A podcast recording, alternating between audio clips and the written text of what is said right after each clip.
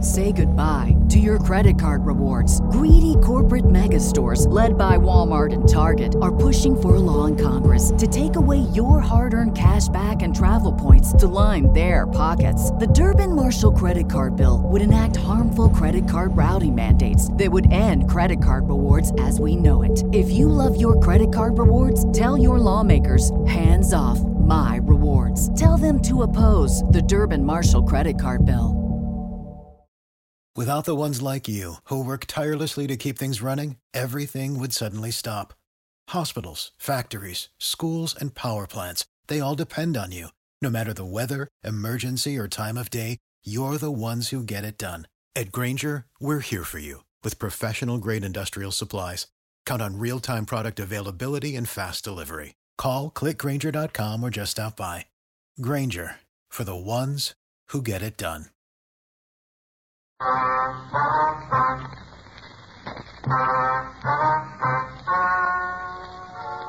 Ladies and gentlemen, the story you are about to hear is true. The names have been changed to protect the innocent. Dragnet.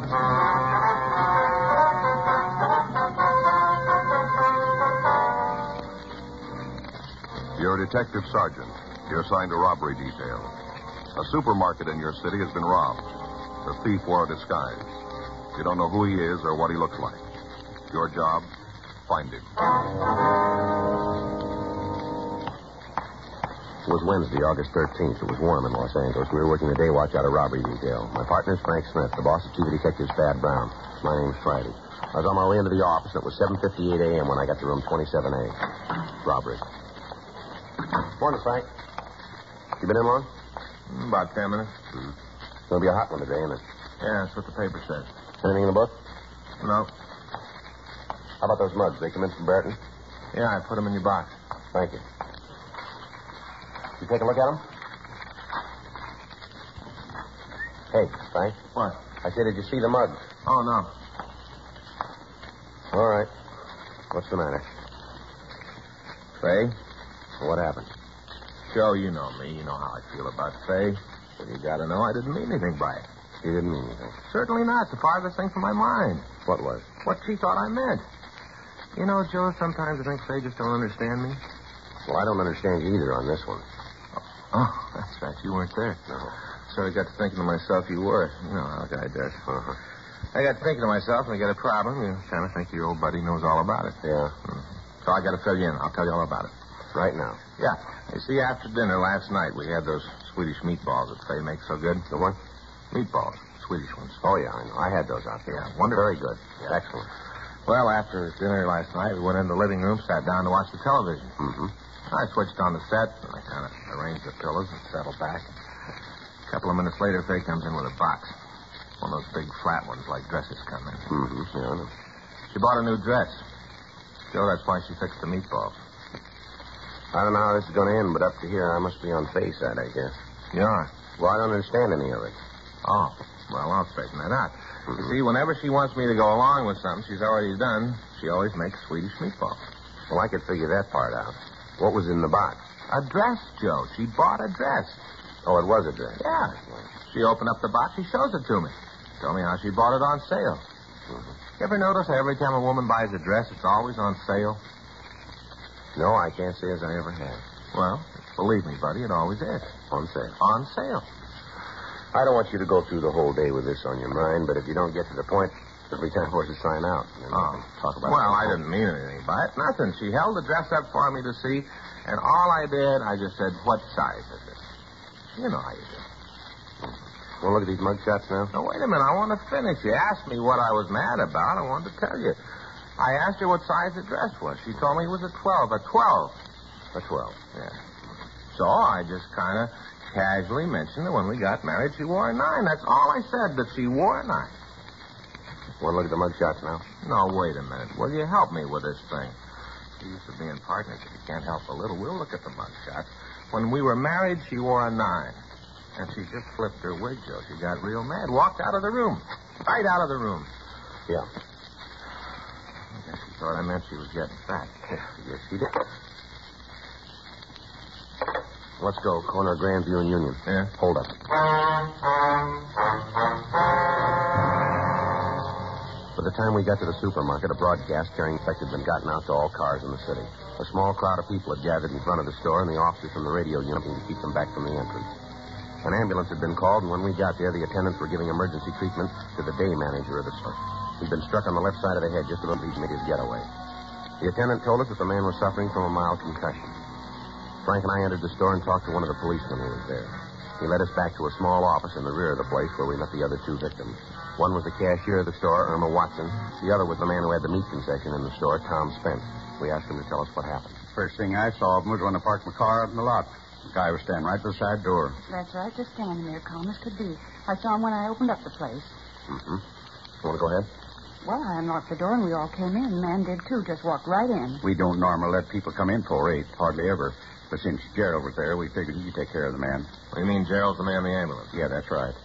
Hold up, fella, give him an awful clout on the head. Give him concussion. Concussion to the head.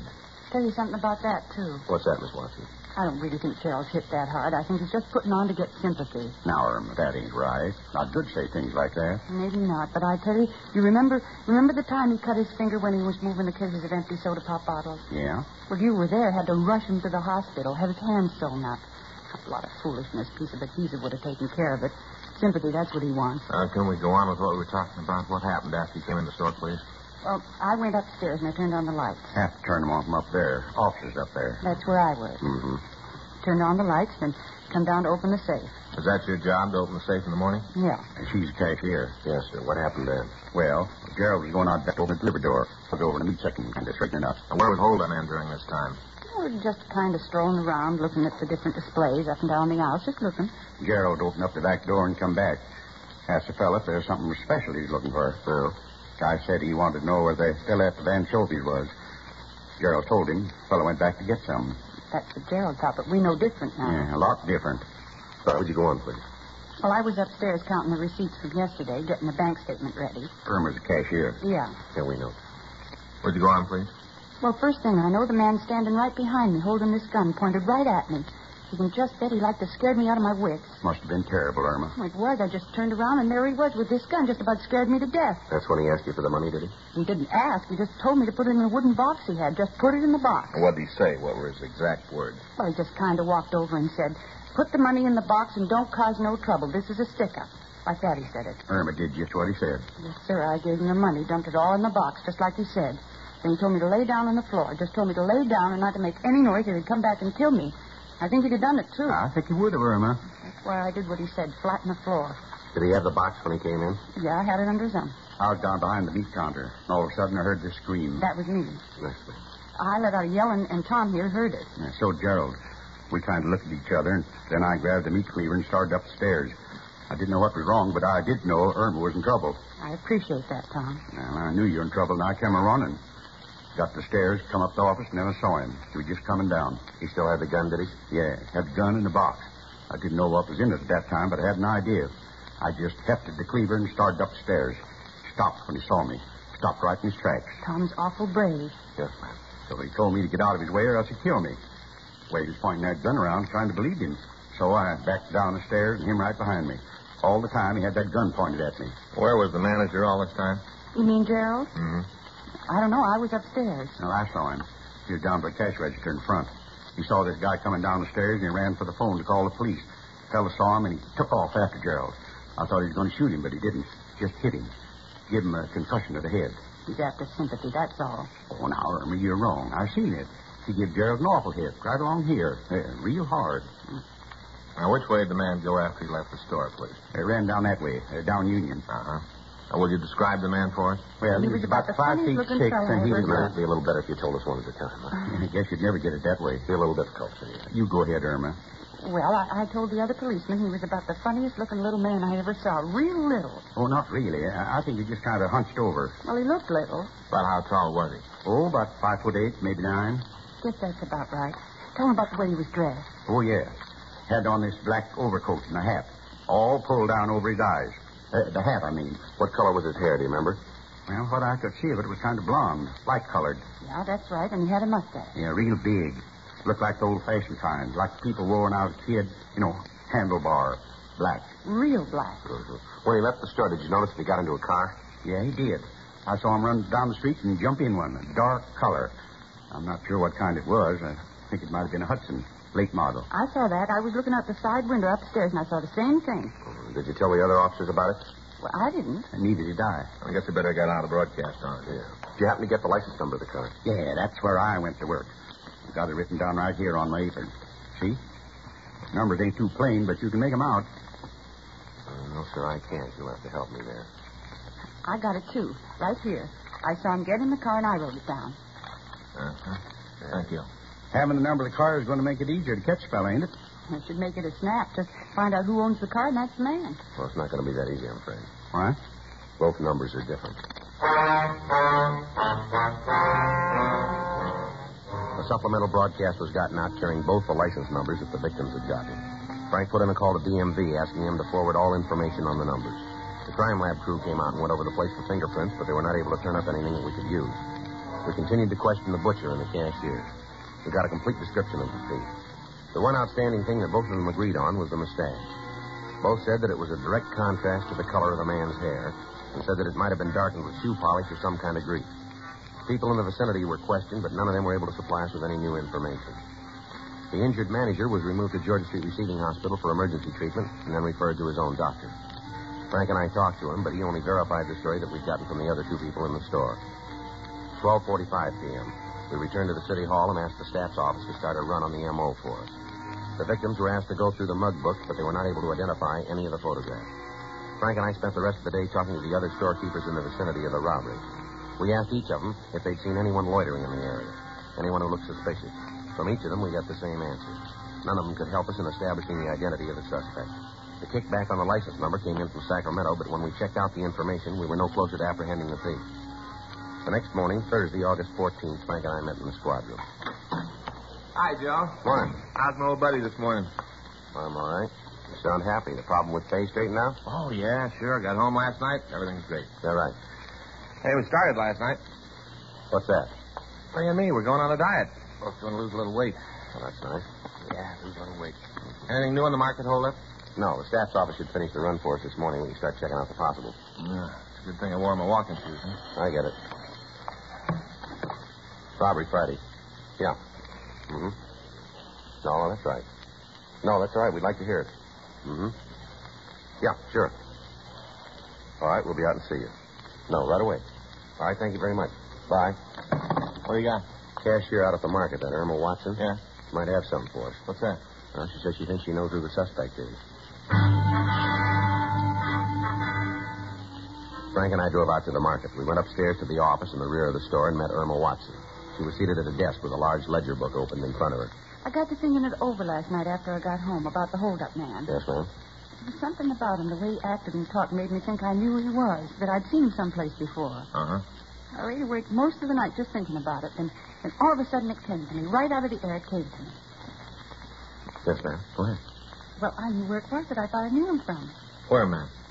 Right here in the store. You mean he's a customer? No, he works for us right here in the store. That's where I've seen him. That mustache kind of fooled me for a minute, but not for long. I remembered.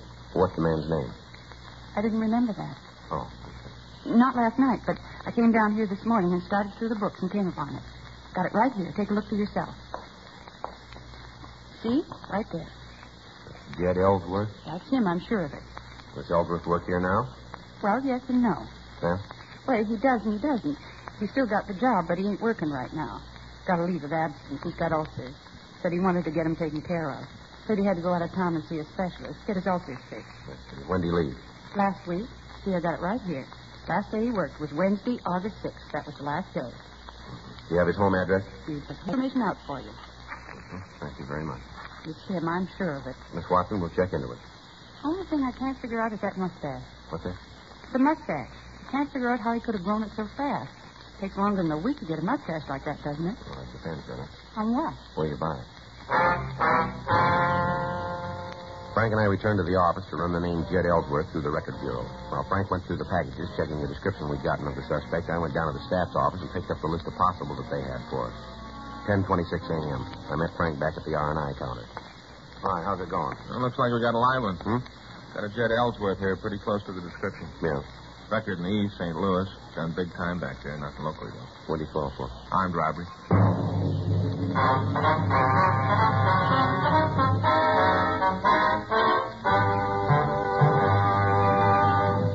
listening to Dragnet, the authentic story of your police force in action.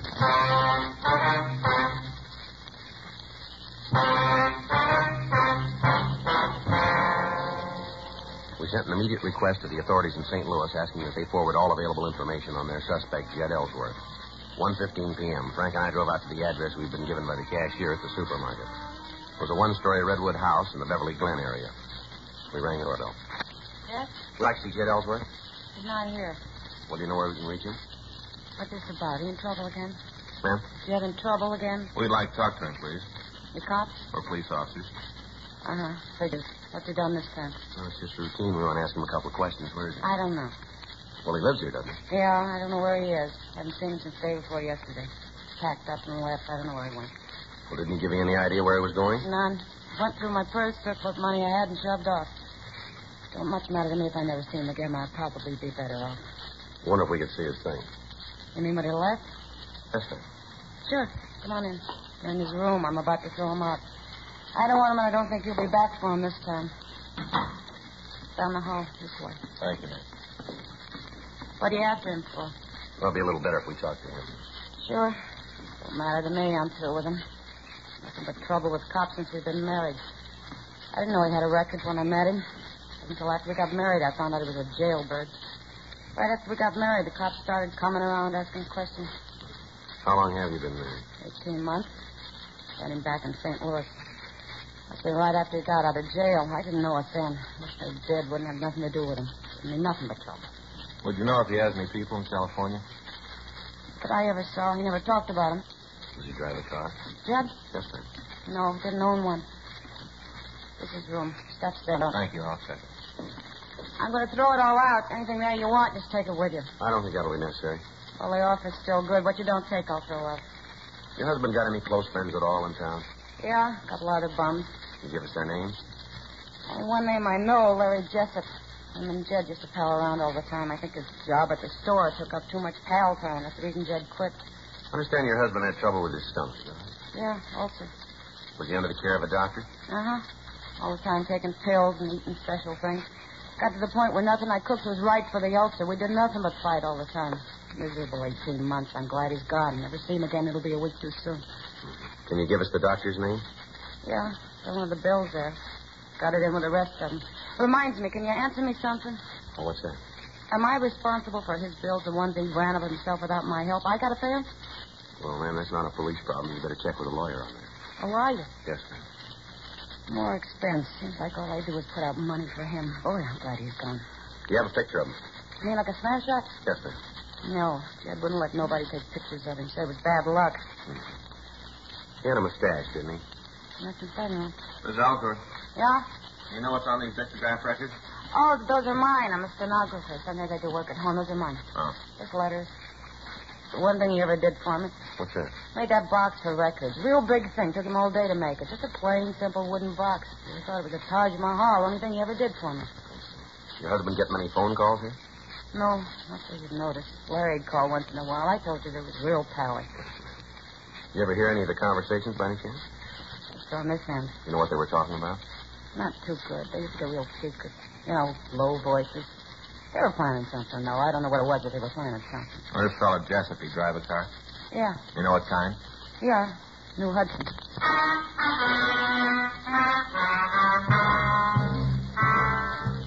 We got the address of the suspect's friend, and we drove back to the city hall. We made arrangements for a stakeout to be placed on the house, in addition to asking Mrs. Ellsworth to call us in the event that she heard from her husband. We ran the name Lawrence Jessup through R&I, and we came up with a criminal record for him that listed several arrests for burglary and auto theft. According to his package, he'd never been convicted in California. We sent a teletype up to George Brereton, CII in Sacramento, asking for further information on the man. 4.50 p.m. Frank and I left the office and drove out to the address given us by the suspect's wife. It was a large boarding house in the Hollywood Hills area. We talked to the landlady. She told us Jessup wasn't in, but she expected him by 6 p.m. We asked if she'd ever seen a man answering Jed Ellsworth's description. She said that such a man was a frequent visitor in Jessup's room. 5 p.m. Frank and I, in the company of the landlady, checked the room. We found nothing to tie Jessup in with the robbery. We waited for him. 5.58 p.m. He came up the stairs and opened the door. What are you guys doing here? Police officer. This is Frank Smith. My name's Friday. I still want to know what you're doing here. Got a couple of questions we want to ask you, Jessup. Go ahead. I got nothing to hide. Ask. Where's Jed Ellsworth? I don't know. Haven't seen him in a couple of days. Why? Understand you two are pretty good friends. We're friends. The guy's off his rocker. How do you mean that? What I said. When we got out of the can a couple of years ago, right away he's doing his best to get back in. Is that right? Sure. A couple of days ago he called, said he had to see me right away. Had a big idea for both of us, make a lot of money. Yeah. Well, I don't want to have to work all my life, so I told him I'd listen.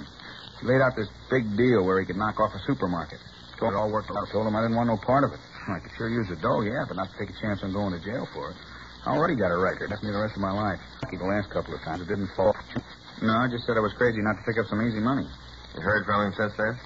Yeah, I saw him yesterday. He came over in the morning. Told me to forget all about the market job. Said he realized it was wrong. Asked me to drive him out to Pomona.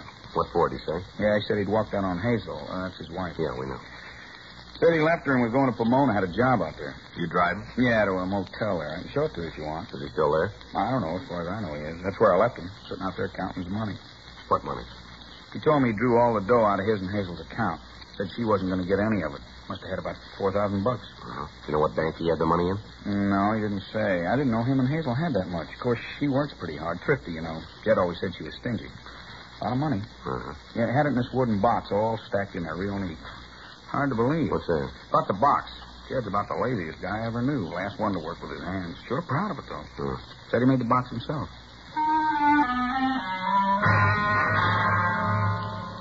Larry Jessup, Frank, and I drove out to the motel in Pomona. We checked with the manager, but found that the suspect had checked out that morning. Fortunately, the room had not been cleaned yet, and we went over it. On a shelf in a closet, we found the wooden box that Jessup had spoken of. It was a duplicate of the one that we'd seen at the suspect's home. We told the manager we were taking it with us and asked her to notify us in the event Ellsworth returned. Asked if he had a car when he left. Asked for the name of someone waited for Frank to come back from the suspect's room. Sure looks like he pulled a robbery, huh? That seems to do. Joe? We checked with the automobile rental agencies in the area. None of them had seen a man answering the suspect's description. We asked them to call us if such a man did come in. We drove by Ellsworth's house and picked up the wooden box that he'd made for his wife's dictograph record. Both of the containers were taken to the crime lab for comparison. We drove to the market that had been held up. All three of the victims were shown the false mustache that we'd found in the motel. All three said it was identical with the one that the holdup man had worn. Investigation, Lee Jones cut from the same. The nails used were made by the same machine. The box we found at the motel was shown to both the butcher and the cashier. They said that it was the same one that the thief had carried. A local and an APB were put out on the suspect, asking that he be picked up for suspicion of robbery. For the next three days, the surveillance on the suspect's house was maintained. All of Mrs. Ellsworth's activities were observed. Sunday, August 17th, we got a call that the suspect's wife had left the house carrying a suitcase. The officers on stakeout followed her to the subway terminal in downtown Los Angeles. We met them there. Mrs. Ellsworth walked down to the landing and appeared to be waiting. Frank and I took over the surveillance. We waited. 9.30 p.m. 10. 10.15. 10.18 p.m. Joe, Yeah, I see. looks like the description. 141. Wait, let- let me look and get it. Yeah. Yeah, that's it. Come on. He sees us. Come on, Frank. All right, Ellsworth, hold it up. Police officers. Come on, drop the gun, Ellsworth. You're not going to get out of here. Let's give it back to him. Down. Come on, Frank. He's hurt. Yeah. I'll get an ambulance ready. Dad, Dad, No, we sent for an ambulance. I didn't want him to get hurt. I didn't want him to get hurt. Why don't you call us when you heard from him? I don't know. I don't know. He said if I met him, he'd give me some money so I could pay the bills we owed. He was going to give me some money. I was going to call you after I got the money. I was going to call. Yeah, sure you were. Chance figured out for money to get even. He didn't care when we were together. I was the one who worried about it. He never cared. He never paid a bill. Oh, Don't worry, he's going to pay this one.